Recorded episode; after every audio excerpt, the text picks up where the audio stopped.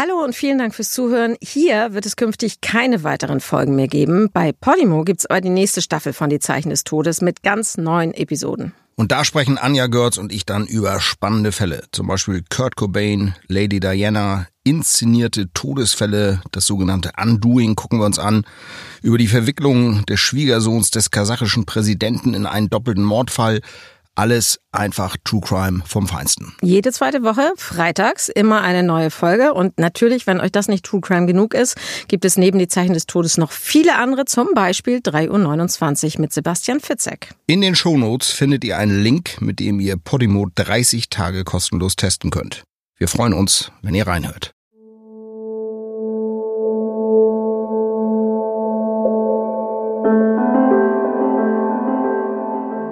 Die Zeichen des Todes. Der einzig wahre True Crime Podcast mit Deutschlands bekanntestem Rechtsmediziner Michael Zokos. Herzlich willkommen zu dieser Sonderfolge der Zeichen des Todes. Ich bin Philipp Eins. Recht und Medizin. Auf den ersten Blick sind das ja zwei völlig verschiedene Welten. Rechtsanwälte stöbern in Akten und wälzen Gesetzbücher, um ihre Mandanten vor Gericht zu verteidigen. Ärzte dagegen wollen im Allgemeinen kranken Patienten helfen und greifen dafür zu Skalpell, Medikamenten oder anderen Therapien.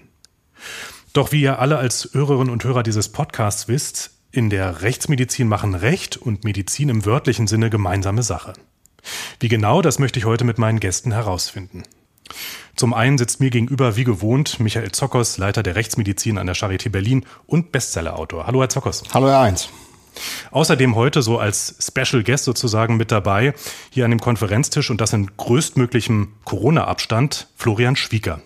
Er ist Jurist, hat lange als Strafverteidiger in Berlin gearbeitet und schreibt mittlerweile ebenfalls Bücher. Schönen guten Tag. Moin, hallo Herr Eins. Ja, Michael Zockers und Florian Schwieker haben nun in den vergangenen Monaten auch zum ersten Mal gemeinsam ein Buch geschrieben. Es heißt Die siebte Zeugin. Und das ist der erste Teil einer neuen Justiz-Krimi-Reihe aus Berlin mit echten Insider-Einblicken. Ja, ähm, Herr Zockers, Herr Schwieker, wie kam es denn eigentlich zu dieser doch eher ungewöhnlichen Zusammenarbeit? Ja, ich äh, hatte ein Buch von Michael in meiner Thriller- und Krimi-Kolumne auf äh, einer bekannten deutschen Frauenzeitschrift ähm, empfohlen und wir hatten uns daraufhin zum Mittagessen getroffen und hatten gleichen Draht miteinander, haben uns, glaube ich, auch ganz sympathisch gefunden. Und da kam das allererste Mal auch die Überlegung auf, vielleicht mal was zusammen zu machen. Es hat sich dann ein bisschen durch unterschiedliche Projekte, Michael war noch sehr eingebunden, hingezogen, aber zwei Jahre später haben wir uns wieder getroffen, wieder zum Mittagessen. Genau, und, und da habe ich zu Florian gesagt, du Florian, ich habe da eine Idee, die ist mir beim Brötchen holen vor ein paar Wochen gekommen und äh, eigentlich kann ich mir es sehr spannend vorstellen, wenn wir mal Rechtsmedizin und Rechtsanwalt zusammentreffen lassen. Das heißt also ein Strafverteidiger, der im Prinzip diese Fälle von juristischer Seite bearbeitet, von Seiten des Angeklagten und Rechtsmediziner. Und wir könnten eigentlich auch mal das Genre des Justizkrimis neu beleben. Wir beide kennen noch den sehr alten Film Die Zwölf Geschworenen, den werden wahrscheinlich viele unserer Podcast-Hörer nicht mehr kennen, aber das war so eine Zeit, als so Justizkrimis im Fernsehen und auch in Büchern angesagt waren. Ja, ich habe ihn tatsächlich gesehen, der ist so ein schwarz-weiß genau. Ja, und genau, hat noch so ein richtig altes Filmfeeling. Was ich gerade spannend fand, Sie haben ja erzählt, dass Sie zwei Jahre lang diese ganze Idee nach dem ersten Mittagessen erstmal haben sacken lassen. Ist ja doch eine ganz schön lange Zeit, äh, bis dann wirklich so ein Projekt auch konkret wird, ne? Ja, das macht aber Sinn, denn wenn man irgendwas übers Knie bricht, wird's meistens nicht gut. Gut Ding muss Weile haben. Wir hatten ja nicht zwei Jahre die Idee zu dem Grundplot. Das kam erst vor unserem zweiten Treffen ins Spiel. Aber wir hatten so zwei Jahre im Hinterkopf, man könnte eigentlich mal was zusammen machen. Das wäre eine spannende Konstellation. Wir sind beide ungefähr einem Alter. Wir stammen beide aus Kiel. Insofern haben wir verschiedene gemeinsame Wurzeln oder Gemeinsamkeiten und haben uns gut verstanden. Und das ist natürlich auch die Voraussetzung für so eine Zusammenarbeit. Absolut. Und was ich gleich bei unserem ersten Treffen auch spannend fand, war, dass wir beide einfach vom Fach sind. Und ich liebe, ich glaube, seitdem ich sieben Jahre alt bin, lese ich Krimis wirklich leidenschaftlich gerne. Und es gibt immer welche, die echt viel Substanz haben, wo ich auch gleich merke, da weiß jemand, eine Autorin oder ein Autor, wovon sie sprechen. Und das fand ich so großartig bei Michael, weil die Bücher ähm, um die Rechtsmediziner auch ganz viel Fundament haben und äh, aus der Realität kommen. Und ich habe aus meinem, aus meinem damaligen Beruf das natürlich gesehen und dachte, wenn zwei Profis auch noch eine Geschichte zusammen erzählen und wirklich mit einem Fundament aus ihrer Berufserfahrung kommen, könnte das vielleicht was Spannendes werden. Damit alle wissen, worum es geht, ähm, ich fasse das mal kurz zusammen. Es geht um einen Juristen und einen Rechtsmediziner in diesem Roman, äh, die gemeinsam sozusagen einen Sumpf aus Korruption, Geldwäsche, Clankriminalität, das alles aufdecken, da vordringen und so weiter. Das ist Fiktion, es ist ein Roman. Ja, ihre Erfahrungen aber sind echt, wie Sie gerade sagten. Und das wollen wir auch in diesem Podcast heute mal ein bisschen genauer aufschlüsseln, ähm, wie dieser kriminalistische Alltag denn von Rechtsmedizinern auf der einen Seite und von Juristen auf der anderen wirklich aussieht. Ja, und wie das für Schriftsteller sich gehört, machen wir das in drei Kapiteln und wir fangen mal von vorne an.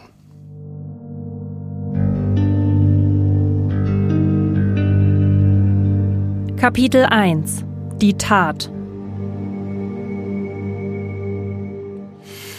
Wenn dann tatsächlich mal ein Mordfall geschieht, dann beginnt für Polizei, Staatsanwaltschaft und auch für Rechtsmediziner die Arbeit. Also es werden Verdächtige ermittelt, das macht die Polizei. Ähm, die können dann einen Rechtsanwalt einschalten und dann kommen auch Sie ins Spiel, Herr Schwieger. Womöglich Absolut. als Strafverteidiger, der Sie auch mal ja. waren. Wie ist denn das Verhältnis von Rechtsmedizinern und Anwälten so im Allgemeinen? Ich würde mal sagen, im Großen und Ganzen haben die nicht immer wahnsinnig viel miteinander zu tun. Also ich als Rechtsanwalt krieg bei so Kapitalverbrechen wie Mord oder Totschlag in der Regel das erste Mal davon mit, indem ich entweder einen Anruf vom Mandanten wirklich aus der Untersuchungshaft bekomme oder was genauso häufig passiert, dass ein Freund oder ein Familienmitglied in der, in der Kanzlei anruft oder vorbeikommt. Und ähm, das Erste, was ich mache und auch machen muss, ist erstmal mich bevollmächtigen zu lassen. Das heißt, ich treffe mich mit dem Mandanten in der Regel dann bei solchen solchen Sachen natürlich in der Untersuchungshaft und äh, höre mir dann das erste Mal, wenn die darüber reden wollen, auch an, was aus deren Sichtweise geschehen ist. Ja, relevant wird es für mich dann aber in dem Moment, und das versuche ich auch so schnell wie möglich zu kriegen, wo ich die Ermittlungsakte in der Hand habe. Weil in Deutschland haben wir ja, wie in den meisten westlichen Ländern, ähm, das Unschuldsprinzip. Das heißt, die Staatsanwaltschaft muss dem scheinbaren Täter oder Beschuldigten oder später Angeklagten im Gerichtsverfahren nachweisen, dass sie oder er etwas gemacht hat. Ja, und dafür haben sie die Ermittlungsakte. Und da stoße ich als Anwalt dann das erste Mal auch in der Regel auf das forensische Gutachten oder ähm, das erste Mal auf den Rechtsmediziner, der dann in diesem Fall ja das Opfer oder ähm, die Opfer untersucht hat.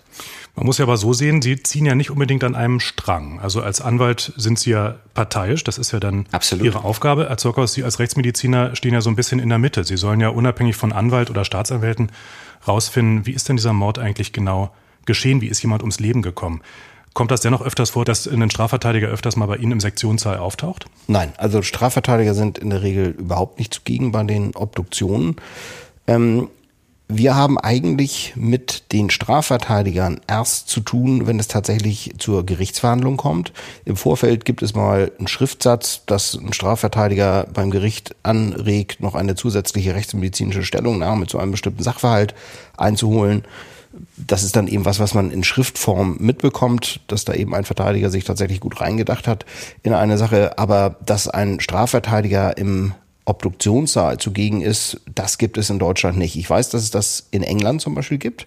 Da kann sich der Beschuldigte, der Tatverdächtige, gleich einen Anwalt nehmen und auch einen eigenen Rechtsmediziner. Und die haben manchmal wohl auch die kuriose Situation, dass dann zwei Rechtsmediziner in Gegenwart von zwei Anwälten beziehungsweise von Staatsanwalt und Anwalt die Obduktion durchführen, also Partei und Gegenpartei, wobei das man sich das aber vorstellen muss, dass das natürlich kollegial abläuft. Also da sind alle dran interessiert, das zu klären, aber das gibt es bei uns in Deutschland nicht.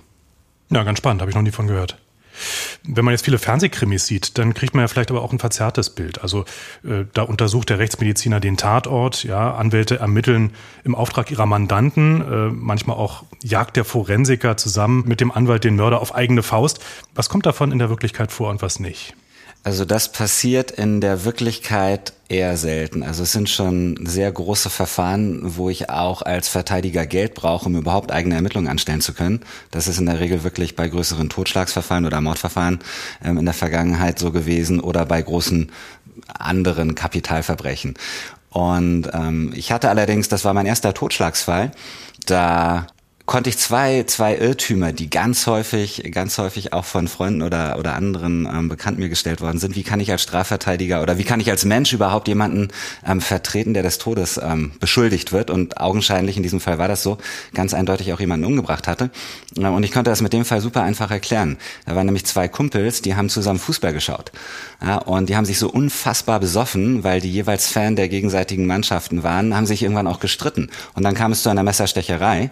Und die wurden tatsächlich von der Ehefrau des einen erst aufgefunden am nächsten Morgen und der eine lag tot in einer Blutlache und mein späterer Mandant lag fast tot, auch in einer Blutlache, konnte gerade noch gerettet werden ähm, und es konnte nicht mehr ermittelt werden, wie es dazu gekommen ist. Hat mein Mandant sich jetzt nur verteidigt, weil der andere ihn angegriffen hat oder war meiner ein kaltblütiger Fastmörder oder Mörder, der seinen, seinen ehemaligen Freund abgestochen hat? Das wusste keiner mehr und die beiden waren so besoffen, ähm, das war auch nicht mehr rauszufinden.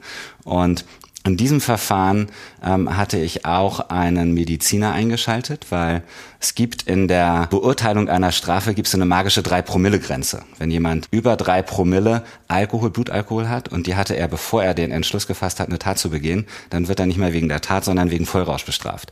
Und mein Mandant, 3 Promille, was, wie kann man sich das vorstellen? Wie viele Flaschen Schnaps sind das? Oh, das kannst du besser sagen, Michael. 3 Promille schon sehr also viel. Also das, das kann man jetzt auch nicht so sagen, wie viele Flaschen Schnaps es sind, weil einerseits das Körpergewicht für die Berechnung wichtig ist und auch über welchen Zeitraum das getrunken wird. Aber ich würde sagen, wenn ich jetzt hier mal so in die Runde gucke, uns drei angucke, bis wir auf drei Promille sind, da müssen wir schon äh, ein, zwei Tage wirklich saufen, denn es wird ja auch abgebaut pro Stunde wieder, ein bestimmter Teil Alkohol und das sind schon einige Flaschen Schnaps. Aber so ein richtig hart gewohnter, gesonnener Trinker, der kann das an einem Abend mit zwei, drei Flaschen Korn aufbauen. Ja.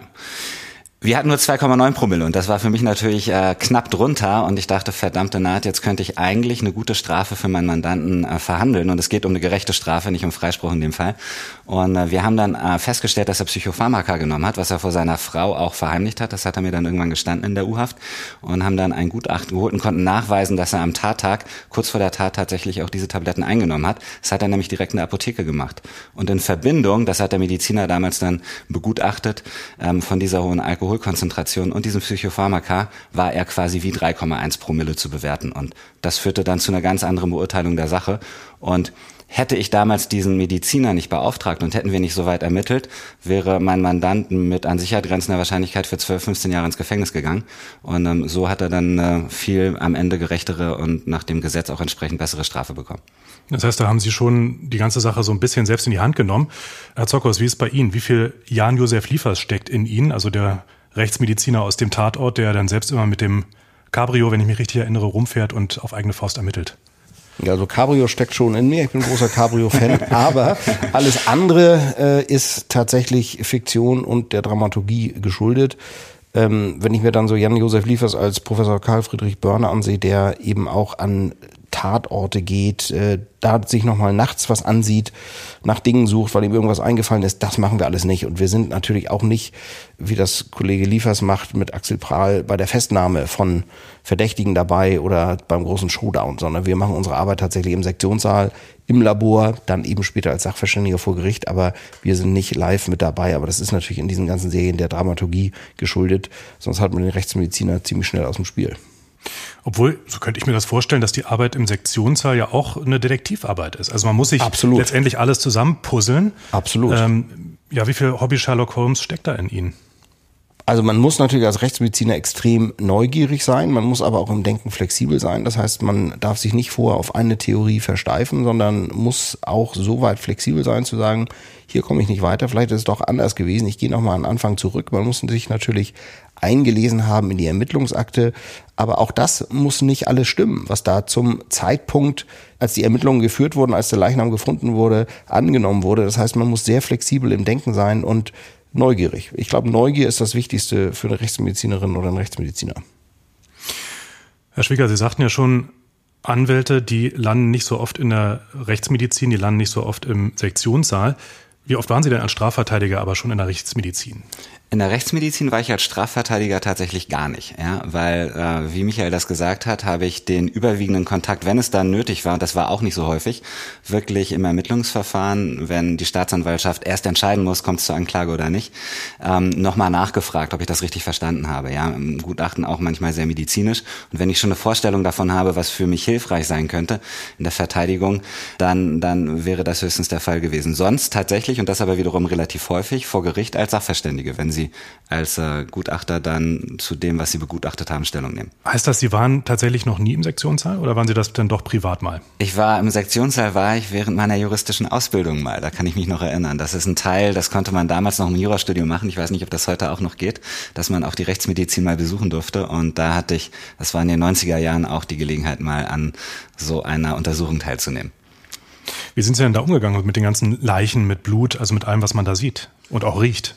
Ja, das ist eine, das ist eine sehr, sehr gute Frage. Und das ist ein bisschen ähnlich wie bei der juristischen Arbeit auch als Anwalt. Ich habe das sehr schnell abstrahieren können. Und ich glaube, dass man auf jeden Fall als, als Strafverteidiger haben sie mit vielen schlimmen Sachen und auch mit wirklich bösen Menschen zu tun. Und die einzige Chance, objektiv gute Arbeit zu leisten, besteht meiner Meinung nach darin, wenn man sich subjektiv von dem Fall nicht einnehmen lässt. Das heißt, ich habe das immer als Fall betrachtet. Das ist auch die einzige Chance tatsächlich, glaube ich, gute Arbeit zu leisten und mich nie ähm, emotional involvieren lassen. Zweimal bin ich in die Falle getappt tatsächlich zu sehr mich auch emotional von einer Tat in, in Gefangen nehmen zu lassen, aber ähm, das habe ich dann an anderen äh, Verteidiger abgegeben, dass der das weiter bearbeitet. Das führt zu keiner guten Arbeit. Und so war es auch im Sektionssaal. Das ist schlimm natürlich, Opfer von Gewaltverbrechen zu sehen und auch so einer Untersuchung beizuwohnen, weil man kein Mediziner ist. Das im ersten Moment für mich auch sehr erschreckend gewesen. Ähm, aber es war einfach ein, ein toter, seelenloser Körper und deshalb ging das mit der Abstraktion ganz gut.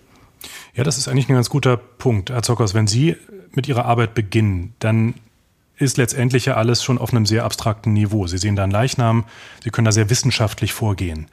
Bei Ihnen, Herr Schwieker, als Strafverteidiger ist ja auch wahrscheinlich viel Psychologie mit im Spiel. Also Sie treffen dann womöglich im Gefängnis in Untersuchungshaft auf Ihren Mandanten, Ihre Mandantin und ja, müssen erstmal wahrscheinlich zu dem einen Kontakt aufbauen und auch erstmal rausfinden, belügt er mich gerade?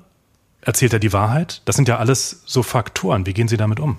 Ja, das hört sich jetzt verrückt und wahrscheinlich auch für einen juristischen Laien ganz verrückt an. Eigentlich interessiert mich gar nicht so sehr, was der Mandant oder die Mandantin selber erzählt. Und das liegt gar nicht daran, dass ich deren Meinung nicht wertschätze, das tue ich sehr wohl.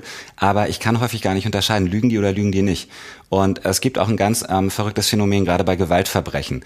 Wenn Sie einen Straftäter direkt nach einer sagen wir nach einem Totschlag, fragen würden, was da passiert ist, haben die noch ein sehr gutes Erinnerungsvermögen, weil es wenige Minuten vielleicht gerade her ist und sagen, ich habe dem gerade mit einem stumpfen Gegenstand den Schädel eingeschlagen.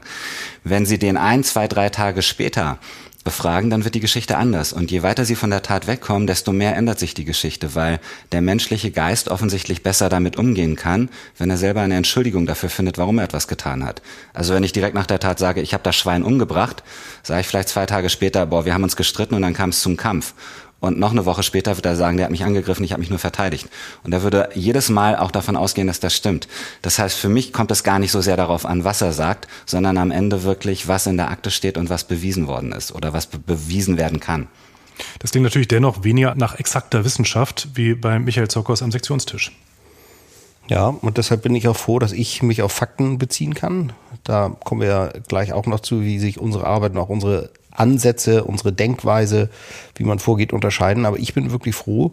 Ich habe Laborwerte, ich habe Ergebnisse unter dem Mikroskop, ich habe toxikologische Untersuchungen und ich kann ganz klar die Befunde, die ich erhebe, sei es jetzt, wo die Leichenflecken sind, was ich zur Todeszeit herausfinde, mit den Angaben in der Ermittlungsakte abgleichen. Da ist wenig Grauzone, da ist viel schwarz, viel weiß, aber wenig dazwischen und da bin ich froh drüber, eben als Naturwissenschaftler.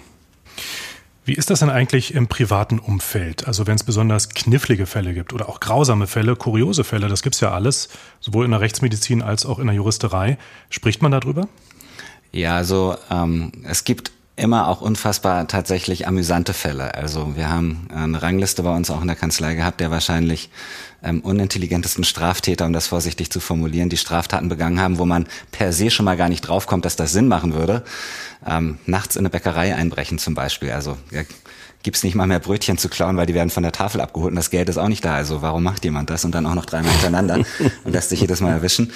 Äh, oder einen anderen Fall, den ich auch in der Kurzgeschichte, die wird nächstes Jahr zu Weihnachten oder dieses Jahr zu Weihnachten veröffentlicht, auch beschreibe. Da ähm, gab es auch eine ganz kuriose Begegnung. Ähm, die erzählt man natürlich schon.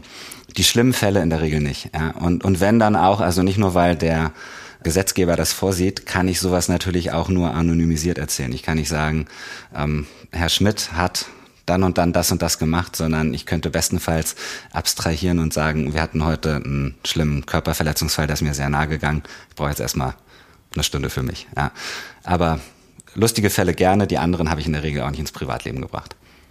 Wie ist das bei Ihnen, Herr Zockers? Sie erzählen ja oft, dass Sie eigentlich mit Ihrer Arbeit ganz gut abschließen können, wenn Sie dann auch hier die Tür zu machen. Genau, also lustige Fälle gibt's ja bei uns sowieso nicht. Das äh, liegt ja an der Natur der Sache ähm, dass es tragische Fälle sind, aber ich rede tatsächlich mit meiner Frau oder mit meinen Kindern nie über meinen Job. Natürlich, wenn jetzt irgendein Prominenter getötet wird, umkommt, vielleicht umgebracht wird, dann weiß meine Frau natürlich, wenn das in Berlin passiert, dass, dass ich den Betreffenden auf dem Tisch habe.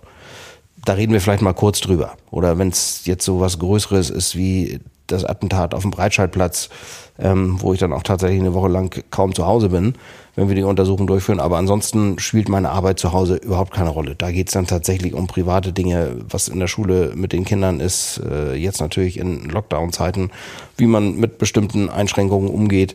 Aber mein Job spielt da überhaupt keine Rolle. Das ist tatsächlich so, dass ich, wenn ich das Institut verlasse, auch eine Tür im Kopf zumache. Wir sprechen heute in der Sonderausgabe der Zeichen des Todes über Recht und Medizin und was die beiden miteinander zu tun haben. Mit dabei Michael Zockers, wie immer Rechtsmediziner an der Charité Berlin und Florian Schwieker, ehemaliger Strafverteidiger und Buchautor. Wir haben uns im ersten Teil angeschaut, was nach einer Tat passiert. Wir wollen jetzt im nächsten Schritt uns doch mal schauen, wenn ein Täter dann im Gefängnis sitzt, weil er einer Tat verdächtigt wird oder überführt wurde, wenn ein Leichnam im Sektionssaal auseinandergenommen und analysiert wurde und wenn es dann eben zum Gerichtsprozess kommt. Wir gucken uns das mal genauer an.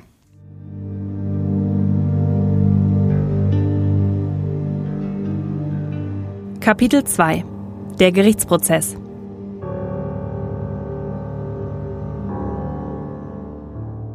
Ja, Herr Zockers, ich sagte ja gerade, die Arbeit mit der Obduktion ist für Sie vorbei. Das stimmt natürlich nicht ganz, denn Sie werden oft auch als Sachverständiger vor Gericht geladen. Wie ist denn diese Aufgabe für Sie? Macht Ihnen das Spaß? Ist das herausfordernd? Oder ist das eher eine Pflicht, die Sie erfüllen müssen? Alles. Also natürlich gibt es da spannende Fälle. Da macht es Spaß tatsächlich. Das ist interessant. Es gibt herausfordernde Fälle, weil man einfach weiß, dass die Spurenlage auch so dünn ist und dass man irgendwann auch, wenn der Verteidiger richtige Fragen stellt, an einen Punkt kommt, wo man sagen kann, das kann ich Ihnen nicht sagen. Ich war nicht dabei, das kann ich nicht beantworten.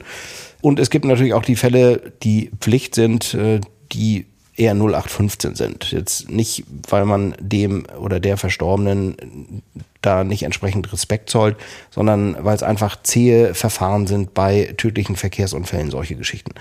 Ähm, Florian hat eben was ganz Interessantes gesagt. Er hat nämlich gesagt, dass mich als Rechtsmediziner interessiert und ich bearbeite, was ist passiert, aber er als Strafverteidiger nicht nur, was ist passiert, sondern warum ist es passiert, ähm, klären muss. Und das ist auch der Aspekt für mich in der Gerichtsverhandlung, das kommt das erste Mal da ins Spiel. Denn ich kenne natürlich diese ganze Ermittlungsakte nicht. Ich kenne die Ermittlungsakte bis zu dem Zeitpunkt, wo der Leichnam zu mir ins Institut kommt, wo ich die Obduktion durchführe. Natürlich kenne ich danach noch die toxikologischen Ergebnisse. Aber alles andere, das lese ich tatsächlich in der Presse, was ermittelt wurde, was festgestellt wurde, dass jetzt die Verhandlung kommt und dann sitze ich in dieser Verhandlung, sehe das erste Mal den oder die Angeklagten, sehe dann auch die Schar der Verteidiger. Das Gericht sitzt da, das ist dann in der Regel eine Vorsitzende Richterin, ein Vorsitzender Richter, zwei beisitzende Richter, dann noch zwei Schöffen, dann der Staatsanwalt oder manchmal auch zwei Staatsanwältinnen, Staatsanwälte. Und das ist dann deshalb sehr spannend, weil ich ja dieses Warum gar nicht kenne. Und mir werden dann Vorhaltungen gemacht, so bezeichnet man das, oder sagt man Vorhaltung oder Vorhalte? Vorhalte. Vorhalte.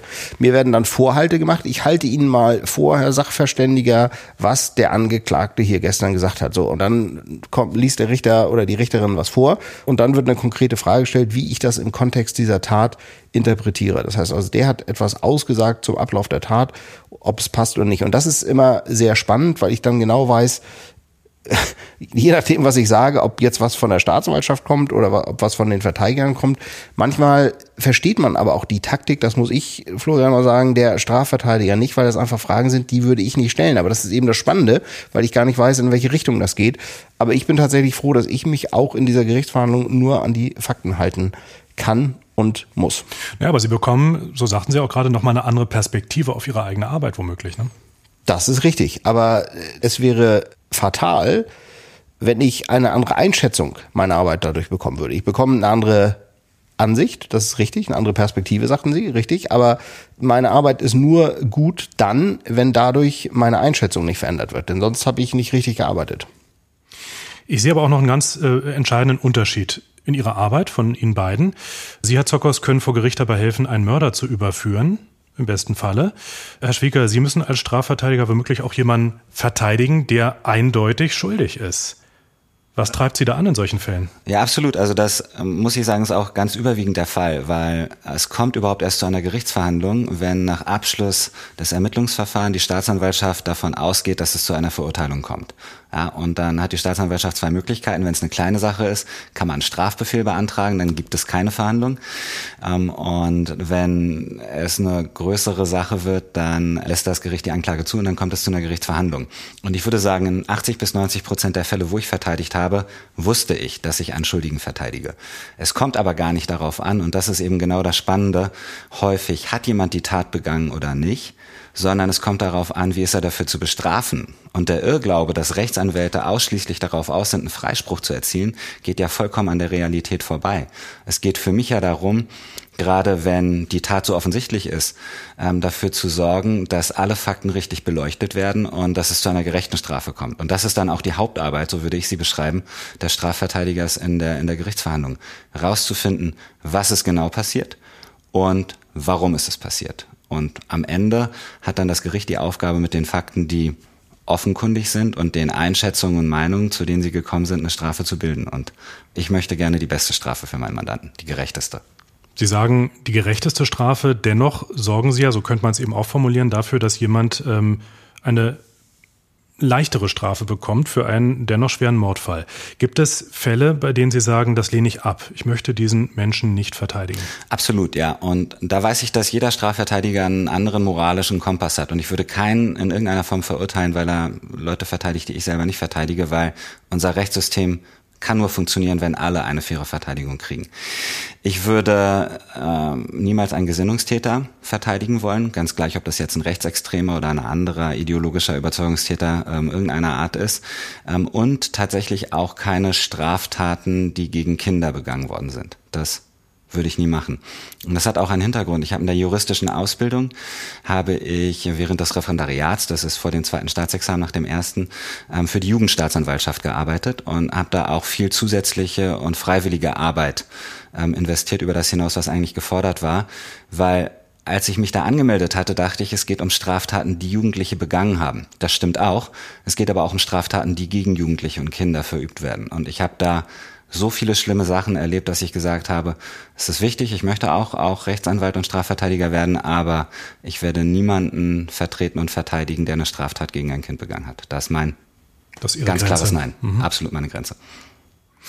Nur ist es so, viele von uns, äh, mich eingeschlossen, kennen Gerichtsprozesse eigentlich nur aus dem Fernsehen und dann auch ganz oft aus äh, ja so US-Serien. Mhm. Ähm, das ist eigentlich so mein Bild, das ich habe. Wie ist es denn in der Realität? Ist das tatsächlich auch so ein großer Raum, wo dann viele Menschen zuschauen und äh, ja, fast schon wie in der, Öffentlichkeit oder ist das eigentlich eher ein ganz kleiner Rahmen? Es hängt immer von der Straftat ab und wir haben in Deutschland in der Strafgerichtsbarkeit ähm, leichtere Straftaten, ganz einfach kann man sagen, gehen zum Amtsgericht, zum Einzelrichter oder zum Schöffengericht, wenn eine Erwartung von über zwei Jahren Strafe da ist. Da wäre dann ein Richter und, und zwei Beisitzer, zwei Schöffen. Und äh, größere Sachen ähm, bei einer sehr komplexen Geschichte oder wenn eine Erwartungsstrafe von vier oder mehr Jahren ist, gehen dann zum Landgericht. Und da haben sie häufig richtig große Seele. Also das ist schon beeindruckend. Und ganz häufig habe ich das erlebt, dass auch es viele Zuschauer gibt tatsächlich, gerade auch in den spannenderen Fällen, ganz häufig Schulklassen ähm, finden sie auch in Gerichtssälen, die einfach im Rahmen ja, eines Unterrichtsfaches dann auch mal einen Gerichtsbesuch machen. Und äh, da kann schon hoch hergehen.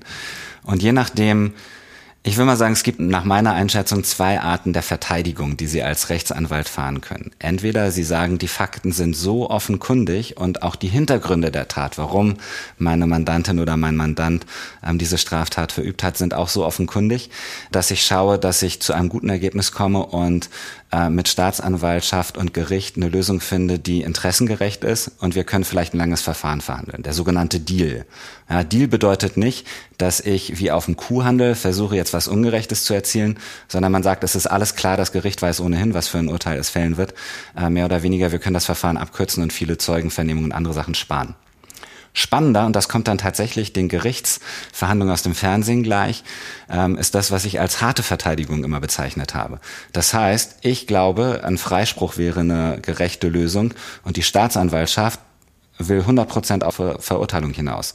Und das sind das auch die Verfahren. so richtig gegeneinander. Es, es clasht richtig gegeneinander. Da wird im Gerichtssaal auch teilweise geschrien. Da werden Beweisanträge gestellt. Da wird das Gericht abgelehnt. Da geht es wirklich hoch her. Ähm, und Sie würden als Anwalt so eine Verteidigung auch nicht fahren, wenn Sie nicht der Überzeugung sind, Sie können da gewinnen. Das heißt, ich habe sowas dreimal erlebt, wo ich der festen Überzeugung war, und es hat sich am Ende auch so rausgestellt, dass mein Mandant wirklich unschuldig und nicht an der Tat beteiligt war. Und zu Beginn hat die Staatsanwaltschaft und das Gericht hat ja die Anklage zugelassen. Auch das Gericht ist davon ausgegangen, dass mein, mein Mandant wirklich schuldig ist. Und das war, war eine harte Sache gegenüber viele Verhandlungstage jeweils. Und da wurde es richtig laut auch im Gerichtssaal. Das kennt man ja vielleicht so auch aus dem Fernsehen, aber so könnte ich mir das schon ungefähr vorstellen. Es ist da in der Mitte ein äh, der Richter an seinem mhm. Pult sozusagen, dann sitzen sich gegenüber der Angeklagte und sein Anwalt auf der einen, dann der Staatsanwalt, Staatsanwalt nee, auf der anderen. Die sitzen nee, wir sitzen nebeneinander, nebeneinander in der Regel. Beziehungsweise in den Serien 500 und 700 in, in Moabit, die Schwurgerichtssäle, da sitzen die auch hinter einer Glasscheibe dann, die man dann Verstehe. Aber der Staatsanwalt ist Staatsanwalt, Staatsanwalt auf, auf, der, anderen Seite. Seite. Ja, genau. Und dann kommen die Zeugen und auch Michael Zockers als Gutachter ab und zu reingerufen. Genau. genau. Und was mir aufgefallen ist, ist, dass die Staatsanwältin oder der Staatsanwalt eigentlich immer mit dem Rücken zum Fenster sitzt. Äh, das heißt, äh, die Strafverteidiger und die Angeklagten müssen eigentlich, wenn die Staatsanwältin spricht, ins Gegenlicht gucken. Das ist, das ist so, ne? Habe ich nie drüber nachgedacht. Doch, ist immer es, so. Äh, ja, ist mir aber nie als Nachteil aufgefallen, lustigerweise. aber du hast recht, ja, das stimmt. ah. Sie hatten ja schon eingangs gesagt, naja, ähm, es ist natürlich spannend, wenn jetzt auf einmal gerade bei Zockhaus diese doch sehr faktenbasierte Arbeit lebendig wird. Ja, genau, wenn der Täter auch ein Gesicht kriegt, ja. Genau, der Täter bekommt ein Gesicht oder der Beschuldigte. Wie schwer fällt es Ihnen beiden dann, während des Gerichtsprozesses dennoch neutral zu bleiben und nicht auf einmal eine Haltung zu entwickeln? Also mir fällt es leicht, das habe ich einfach trainiert über Jahrzehnte in der Rechtsmedizin, dass ich da emotionslos bin ich erinnere mich zum Beispiel, als ich als Sachverständiger in dem Prozess gegen den Serienmörder Silvio Schulz saß, der äh, kleine Jungen getötet hat, zwei kleine Jungen äh, in Potsdam und Berlin innerhalb kurzer Zeit. Und da saß dieser Mensch mir gegenüber und ich wusste genau, was er gemacht hat. Und für mich war aufgrund der Videos, die er auch selbst gemacht hatte von den Taten und von drumherum, für mich stellte sich nicht die Frage, hat er, ist er es gewesen oder nicht. Das war für mich klar damit habe ich aber jetzt ihn nicht vorverurteilt, sondern ich habe mir einfach ein Bild aufgrund der Fakten gemacht. Da greift jetzt wieder, was Florian gesagt hat. Die Strafverteidiger versuchen natürlich, äh, eine angemessene Strafe für den rauszukriegen, aber von Anfang an klar, dass das er das war. So, aber da bin ich völlig emotionslos. Den gucke ich an, da denke ich mir vielleicht meinen Teil als Privatperson Michael Zockers, dass der eben tatsächlich nicht so aussieht äh, wie jemand, dem man solche Taten zutraut. Aber das hat für mich als Rechtsmediziner nichts zu tun. Ich bin da völlig emotionslos und egal, was jemand gemacht hat, ich schildere meine Fakten und mehr nicht. Oder meine, meine Befunde. Aber das ist der entscheidende Punkt. Sie sind ja eben nicht nur Rechtsmediziner, sondern Sie kommen ja auch als, als Mensch dahin. Und gerade so ein Fall wie Kindstötung, da musst du auch dran denken, das lässt ja wahrscheinlich niemanden kalt. Nee, kalt lässt es mich nicht. Ähm, natürlich überläuft mich da auch ein Schaudern, wenn ich so diese Gegenstände äh, sehe, die zum Beispiel dieser Silvio Schulz verwendet hat, um Kinder zu entführen, um Kinder zu fesseln, um Kinder sich gefügig zu machen, die da im Gerichtssaal ausgestellt wurden. Aber das ist genauso wie, wenn ich abends nach Hause gehe, dass ich die Institutstür schließe und auch die Fälle zurücklasse. Da kann ich mein Privatleben und meine private Meinung in so einer Gerichtsverhandlung völlig außen vor lassen und da bin ich nur Rechtsmediziner und Sachverständiger. Ja, ich kann und darf natürlich nicht neutral sein. Ich bin Interessenvertreter. Das heißt, mir kommt es auf eine gute Strafe an, aber ich bin Vertreter meines Mandanten. Und auch wenn Staatsanwaltschaft ähm, und Gericht natürlich auch, anders als im amerikanischen Verfahren, wo der Richter eher Schiedsrichter ist, aber hier auch ähm, Beweise erheben können dürfen und schauen müssen, was da passiert ist, ähm, bin ich natürlich schon ein bisschen auf der anderen Seite. Ja? Ich muss meinen Mandanten und muss auch seine oder ihre Interessen vertreten. Das ist die Aufgabe eines, eines Strafverteidigers. Wir hatten ja gerade schon gesprochen über Psychologie im ja. Gerichtssaal, also dieser sich reinversetzen oh ja. in andere Menschen. Ähm, Psychologie spielt aber womöglich im Gerichtssaal noch eine andere Rolle, nämlich bei der Zeugenbefragung. Inwiefern ist das wichtig? Ja, ich würde sagen, das ist der entscheidende Punkt, weil eine Tat wird vorgeworfen, das Gericht lässt sie zu und es kommt zur Gerichtsverhandlung. Und um eine ein, am Ende einen Schuldspruch zu finden, müssen Beweismittel ausgewertet werden. Und das beste und wichtigste Beweismittel, das wir haben und kennen im deutschen Prozess oder überhaupt in Strafprozessen, ist der oder die Zeugin. Und das heißt, was die sagen und deren Schilderung, was sie beobachtet haben, das kann während des Tatgeschehens, kann aber auch vor dem Tat oder nach dem Tatgeschehen sein, wenn man Indizien zusammenfügt, um zu schauen, was ist wo passiert, ähm, ist das Allerspannendste. Und das Verrückte ist, dass dieser wichtigste, dieses wichtigste Beweismittel auch unfassbar ungenau ist. Ich habe einen guter Freund von mir, der ist Richter, Strafrichter und arbeitet auch in der Strafrichterausbildung. Und der hat mir von einem Fall erzählt, der, der das, glaube ich, perfekt schildert. Die haben bei einem Seminar 35 Strafrichter, die zu einem Seminar gefahren sind, mit einem Bus, haben eine Pause gemacht an der Tankstelle. Scheinbar, weil der Bus tanken musste. Alle 35 Richter mussten aussteigen und dann gab es einen Verkehrsunfall. Es war an der Kreuzung die Tankstelle. Ja, nicht weiter dramatisch, sind alle wieder eingestiegen, sind zum Seminar gefahren, was sich später herausgestellt hat, dass dieser Verkehrsunfall Teil des Seminars war. Das heißt, es war ein leichter Unfall und alle sollten dann schildern, weil alle waren dabei. Alle haben das gesehen oder zumindest wahrgenommen. Ja? Alle sollten schildern, was da passiert ist. Raten Sie mal, wie viele präzise Aussagen, die genau geschildert haben, was passiert ist, es gab. Keine. Gar keine. Keine einzige. gesagt drei oder vier. Ja. Keine einzige. Alle hatten irgendwelche Variationen von der Realität. Und jeder, das waren Strafrichter, das sind ausgebildete Juristen, die ihren großen Alltag damit gerade verbringen, das präzise zu machen haben sehr, sehr augenscheinlich auch ähm, vor Augen geführt bekommen, wie wichtig es ist, wirklich sorgfältig und sorgsam mit den Aussagen von Zeugen umzugehen. Weil die sind immer eine subjektive Schilderung der Tat. Wie ist es denn, wenn Sie auf Charaktere, Sie beide auf Charaktere treffen vor Gericht? Ähm, haben Sie da manchmal so das Gefühl, okay, das ist jetzt jemand, der wird auf jeden Fall mal in einem Buch von mir eine Rolle spielen? Nein, eigentlich nicht. Also ich, äh, ich habe einerseits in meinen Büchern lege ich Wert auf die Rechtsmedizinerin, den Rechtsmediziner, wie denken die? Die denken genauso wie ich. Wie, wie geht man an eine Sache ran? Differentialdiagnosen, was kann es noch gewesen sein? Ich habe es noch nie erlebt, dass ich mir irgendjemand genommen habe und gesagt habe, der wird mal in einem Buch eine Rolle spielen, sondern wenn ich mir dann die Figuren ausdenke, dann überlege ich mir Charakterzüge, die da reinpassen. Aber das ist eher bei den Äußerlichkeiten, dass ich mir da mal jemanden nehme und sage, Mensch, der hatte ein imposantes Doppelkinn, der hatte eine interessante Frisur oder die Frau hat so einen taffen Eindruck gemacht. Die war ganz klein, aber hatte so blitzgescheite Augen, wo man genau wusste, die, sowas, eher das Äußerliche. Also die Charaktere eher nicht, aber das, die Äußerlichkeiten übernehme ich gerne. Ja, und bei mir sind es ganz klar äh, definitiv eine Mischung aus beiden. Also ich kann total bestätigen, was Michael sagt. Es gibt eindrucksvolle Persönlichkeiten, die können aufgrund ihres Äußeren, ihres Auftretens oder auch aufgrund der Art, wie sie sich artikulieren oder sprechen, wirklich einen Eindruck hinterlassen. Um bei den Zeugen zu bleiben, es gibt ja auch, äh, es gibt ja auch falsche Zeugen. Es gibt ja auch Zeugen, die lügen. Es gibt Zeugen, und das habe ich so oft erlebt, die eine Aussage machen aus den unterschiedlichsten Gründen. Häufig, weil sie vielleicht einem Freund oder einer Freundin helfen wollen. Ja, dann, weil sie sich ins Rampenlicht stellen wollen dann, weil sie ähm, sich selber schützen wollen. Das kommt auch vor. Ja, und ähm, da gab es auch ganz kuriose Fälle. Ich habe zwei, die hatte ich mir tatsächlich notiert, nachdem wir für die siebte Zeugin uns zusammengesetzt hatten, äh, deren Aussagen, nicht die als Persönlichkeiten, aber deren Aussagen ganz sicher noch mal in einem Buch vorkommen. Die waren so herausragend außergewöhnlich, dass ich mich da schon sehr drauf freue. Recht und Medizin und wie das beides zusammenkommt, das ist unser Thema heute in dieser Sonderfolge der Zeichen des Todes mit dem Rechtsmediziner Michael Zockers und dem ehemaligen Strafverteidiger Florian Schwieger. Und nachdem wir uns jetzt angeschaut haben, was direkt nach einer Tat, nach einem Mord passiert und geguckt haben, wie es dann im Gerichtsprozess weitergeht, schauen wir doch mal, was nach einem Richterspruch los ist.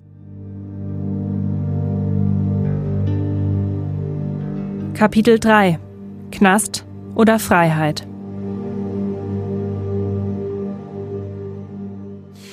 Wird ein Mörder schuldig gesprochen, dann muss er ins Gefängnis. Das ist ja so doch unsere landläufige Meinung und auch äh, unsere Überzeugung, wie wir es so kennen. Äh, ist aber nicht immer so. Also, welche Möglichkeiten gibt es denn noch, Herr Schwieger? Freispruch wegen unzureichender Beweise, Psychiatrie da nicht schuldfähig oder was noch? Genau, also ein Mörder, ein überführter Mörder kommt immer äh, lebenslang ins Gefängnis. Und lebenslang ist in Deutschland auch lebenslang, um das mal aufzuklären. Aber es gibt natürlich viele Straftaten, wo jemand verurteilt wird und dann nicht ins Gefängnis muss. Das äh, Gericht kann grundsätzlich, wenn jemand äh, schuldig gesprochen ist, ähm, Strafen verhängen. Im Jugendstrafrecht ist das, wo auch soziale Arbeiten abgeleistet werden müssen. Bei Erwachsenen ist das dann eine Geldstrafe oder eine Freiheitsstrafe. Und eine Freiheitsstrafe kann auch zur Bewährung ausgesetzt werden. Das ist häufig dann der Fall, wenn jemand das erste Mal eine Tat ähm, begeht, wo keine Strafe von mehr als zwei Jahren am Ende ausgeteilt wurde, ausgeurteilt wurde. Äh, man sagt, okay, ähm, das war so außergewöhnlich und der oder die war geständig, bereut ähm, die Tat und wir glauben nicht aufgrund der Sozialprognose, dass der oder die auch wieder straffällig wird, dann kann man die Strafe zur Bewährung aussetzen. Das bedeutet Außengerichtssaal direkt in die Freiheit. Es sei denn, innerhalb der Bewährungszeit begeht man wieder eine schlimme Straftat. Und dann wird man wegen der zweiten und auch wegen der ähm, ursprünglichen Tat kann man dann auch ins Gefängnis kommen. Ja, wer eben nicht schuldfähig ist, äh, weil er eben, wir hatten es vorhin, über ja. drei Promille Alkohol im Blut hatte, der ist dann womöglich ja eben auch frei, auch wenn er einen Mord begangen hat, oder? Nein, in diesem Fall nicht. Also ähm, der Vollrausch sieht schon auch eine Gefängnisstrafe vor, aber oder kann auch eine Gefängnisstrafe zur Folge haben, aber nicht notwendigerweise dann in diesem Fall lebenslang, sondern da gibt es gibt es dann ein Limit. Ja, und das ist auch eine der Sachen, in Deutschland werden häufig, gerade wenn schlimme Straftaten durch die Medien gehen, werden eine, eine Verschärfung des Strafrechts wird häufig gefordert. Ja, das liest man ab und zu. Und ich glaube, das ist gar nicht das Problem, sondern ähm, eine gerechte Strafe zu finden, die kann und muss auch, wenn, wenn das gerecht ist, muss auch lang sein. Ja, und was ich häufig erlebt habe, das hört sich jetzt ein bisschen widersprüchlich an, weil ich ja als Strafverteidiger auf der Seite der Straftäter arbeite, aber ich habe häufig gerade im Jugendstrafrecht erlebt, dass die Strafe bei dem Täter keinen Eindruck hinterlassen hat. Gerade weil sie nicht ins Gefängnis gekommen sind. Und das finde ich selber auch unfassbar bedauerlich. Ich habe ähm, einen Jugendlichen sieben oder acht Mal vertreten und der hat immer, dann nach dem achten Mal habe ich gesagt, das mache ich nicht mehr. Der ist immer wieder rückfällig geworden. Und ich habe immer wieder geglaubt, dass das, was der Richter ihm ins Gewissen geredet hat bei der Verurteilung dann ähm, und was ich auch an Arbeiten ähm, geleistet habe, dass es diesen jungen Menschen dazu bringt, von dieser ja, kriminellen Karriere einfach mal Abstand zu nehmen, weil mir geht's ja nicht nur darum, eine gerechte Strafe zu erzielen, sondern ich möchte den Menschen am Ende ja auch helfen, ja, dass die, dass ich sie nicht wiedersehe. Ähm, und das ist, ähm, das ist in diesem Fall nicht geglückt. Und das war meiner Meinung nach auch eine Folge, dass in diesem Fall der Jugendliche gesagt hat, ich kann machen, was ich will, mir passiert eh nichts. Ja, das darf nicht der Fall sein. Da bin ich selbst als Rechtsanwalt ähm, kein, kein großer Fan von. Ja, ich sagte ja gerade, man könnte womöglich auch wegen unzureichender Beweismittel äh, wieder Absolut. in Freiheit kommen. Also gerade in Indizienprozessen ist es da auch eine Strategie von Anwälten, dass sie eben sagen, gut, wir fechten das Urteil nochmal an und das wird dann auch komplett gekippt, auch in schweren Fällen? Ähm, ja, natürlich, das hängt immer davon ab. Also wir haben die Unschuldsvermutung und das ist so elementar wichtig. Es gibt Justizirrtümer und jeder Justizirrtum ist ein, für mich Beweis, dass wir ein gutes und gerechtes Rechtssystem haben. Wenn jemandem die Schuld nicht nachgewiesen werden kann, dann darf er oder sie auch nicht verurteilt werden. Und wir kommen aus einer ganz schlimmen Zeit gerade in Deutschland, wo Willkür, Justiz, unschuldige Menschen millionenfach getötet hat. Und das darf nie wieder geschehen. Ich bin schon sehr, sehr dankbar, dass wir in den meisten westlichen Ländern keine Todesstrafe mehr haben, weil auch da gibt es Justizirrtümer und das darf einfach nicht passieren. Ähm, gehe ich gegen ein Urteil vor, wenn ich meine, es ist ungerecht oder wenn ich denke, es ist nicht einwandfrei nachgewiesen? Selbstverständlich, natürlich, das ist meine Aufgabe. Und ich habe es auch ein, zweimal erlebt, wo das meiner Meinung nach so Hanebüchen schlecht beurteilt worden ist von dem Gericht. Und dass gar keine andere Möglichkeit bestand, als dagegen vorzugehen, weil es meiner Meinung nach auch ungerechte Urteile gibt. Und na klar, ich habe die Möglichkeit, dagegen vorzugehen oder in einigen Fällen die Möglichkeit, dagegen vorzugehen. Und das, das muss ich machen, wenn ich der Meinung bin, das ist unfair. Und das geht nicht. Nun gibt es ja vielleicht aber auch genau den anderen Fall. Also, ähm, Herr Zocker, Sie wissen als Rechtsmediziner in manchen Fällen, da ist jemand schuldig, aber er kann womöglich nicht überführt werden. Vielleicht gibt es ja solche Fälle. Wie viele Mörder laufen frei rum, die aber nicht vor Gericht überführt werden können und deshalb immer noch in Freiheit sind? Ich glaube, dass es gar nicht mal der Punkt ist, wie viele Mörder laufen herum, die nicht vor Gericht überführt werden können, sondern wie viele Mörder laufen herum, wo man überhaupt nicht weiß, dass sie gemordet haben. Der Punkt ist, dass wir in verschiedenen Einrichtungen, zum Beispiel Alten- oder Pflegeheime, schwache Menschen haben, die leicht Opfer werden können. Nicht nur Opfer von Gewalt, sondern eben auch Opfer eines Tötungsdelikts. Und das muss gar nicht mal jetzt unbedingt absichtlich sein, das heißt äh, vorsätzlich herbeigeführt. Das kann auch eine fahrlässige Tötung sein, dass jemand einfach falsche Medikamente kriegt. Jemand hat in den letzten äh, Monaten viele Kilo abgenommen. Die Dosierung des Schlafmittels ist jetzt viel zu hoch. Ich glaube, dass wir da sehr viele Todesfälle haben, die überhaupt nicht auf die Agenda kommen, weil sie eben als natürlicher Tod abgehakt werden. Ist natürlich natürlich ist klar, dass jemand mit 90 oder mit 92 auch irgendwann mal stirbt. Aber da ist, glaube ich, eine, ein großes Dunkelfeld, wo eben Menschen eines nicht natürlichen Todes sterben und da überhaupt keiner nachgucken kann. Deshalb gar nicht mal, dass man es vor Gericht nicht nachweisen kann. Ich bin der Meinung, dass in fast allen Fällen, wenn wir einen Leichnam auf dem Tisch haben und nachweisen, dass es ein Tötungsdelikt ist, auch ein Tatverdächtiger ermittelt und später auch der Täter verurteilt wird. Denn mittlerweile gibt es so viele Möglichkeiten digitaler Überwachung mit Handys, mit Navis, Überwachungskameras, äh, dass es eigentlich nicht mehr diesen wirklich perfekten Mord gibt. Ich töte jemanden, ähm, lasse die Leiche verschwinden, hinterlasse nicht mal Spuren äh, am Leichnam. Das gibt's für mich nicht. Ich glaube, dass die große Gefahr in den Fällen liegt, die gar nicht per se erkannt werden, dass es sich um einen nicht natürlichen Tod oder um Tötungsdelikt handelt.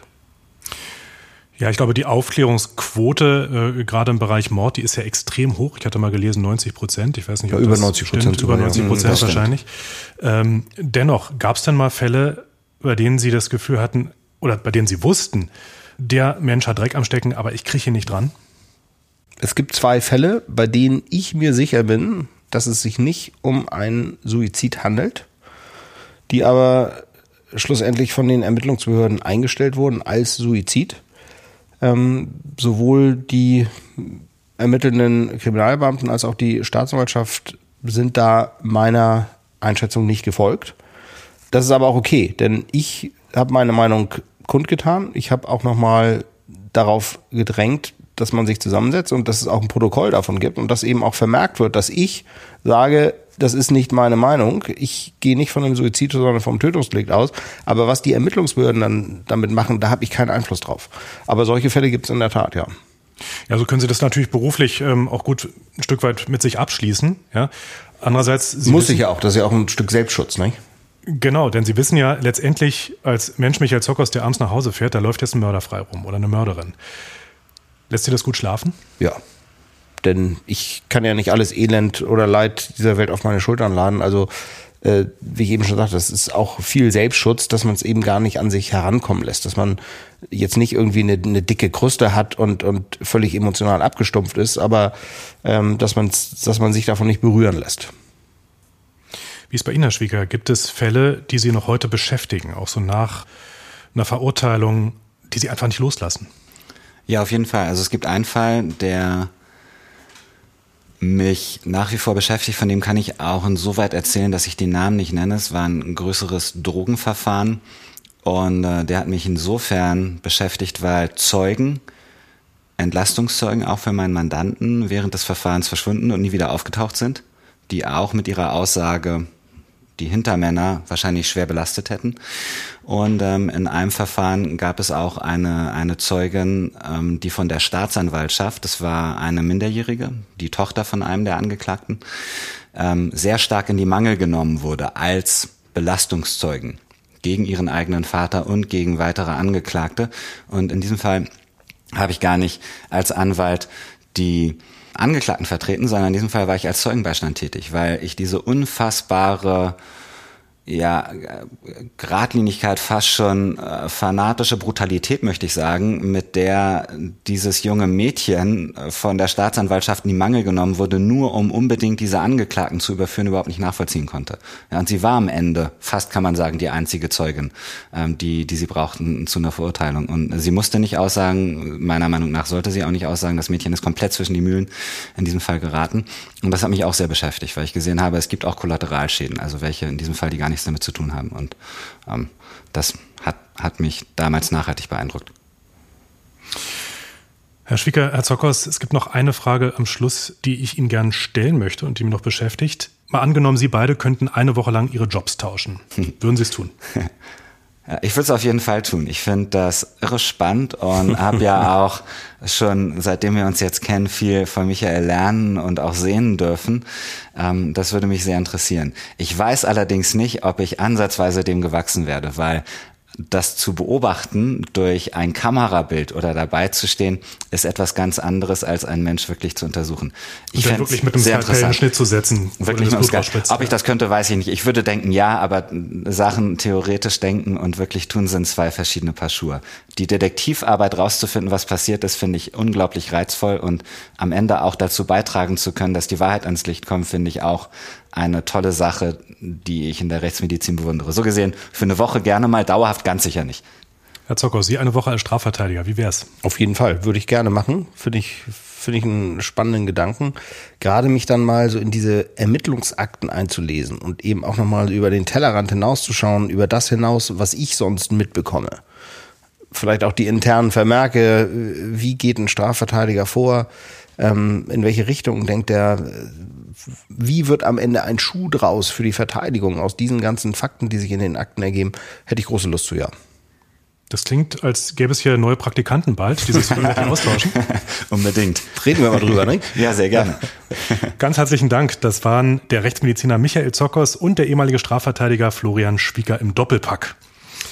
Und wer mehr wissen will, wirft am besten mal einen Blick in das neue gemeinsame Buch, Die siebte Zeugin.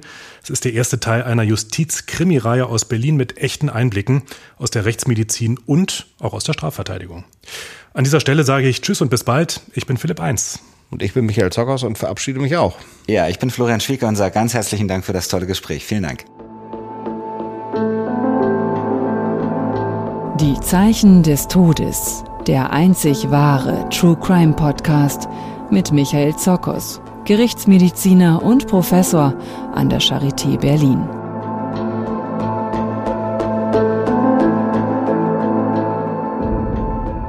Weitere Infos zum Podcast gibt es unter www.zockos.de. Moderation, Skript und Produktion Philipp 1. Redaktion Bettina Hallstrick im Auftrag von Drömer Knauer. Michael Zokos ist auch Autor zahlreicher True Crime Thriller. Mit Zerrissen ist jetzt der vierte Teil der Reihe rund um den Rechtsmediziner Fred Abel erschienen. Eine Story, die auf echten Fällen aus dem Sektionssaal von Michael Zokos basiert.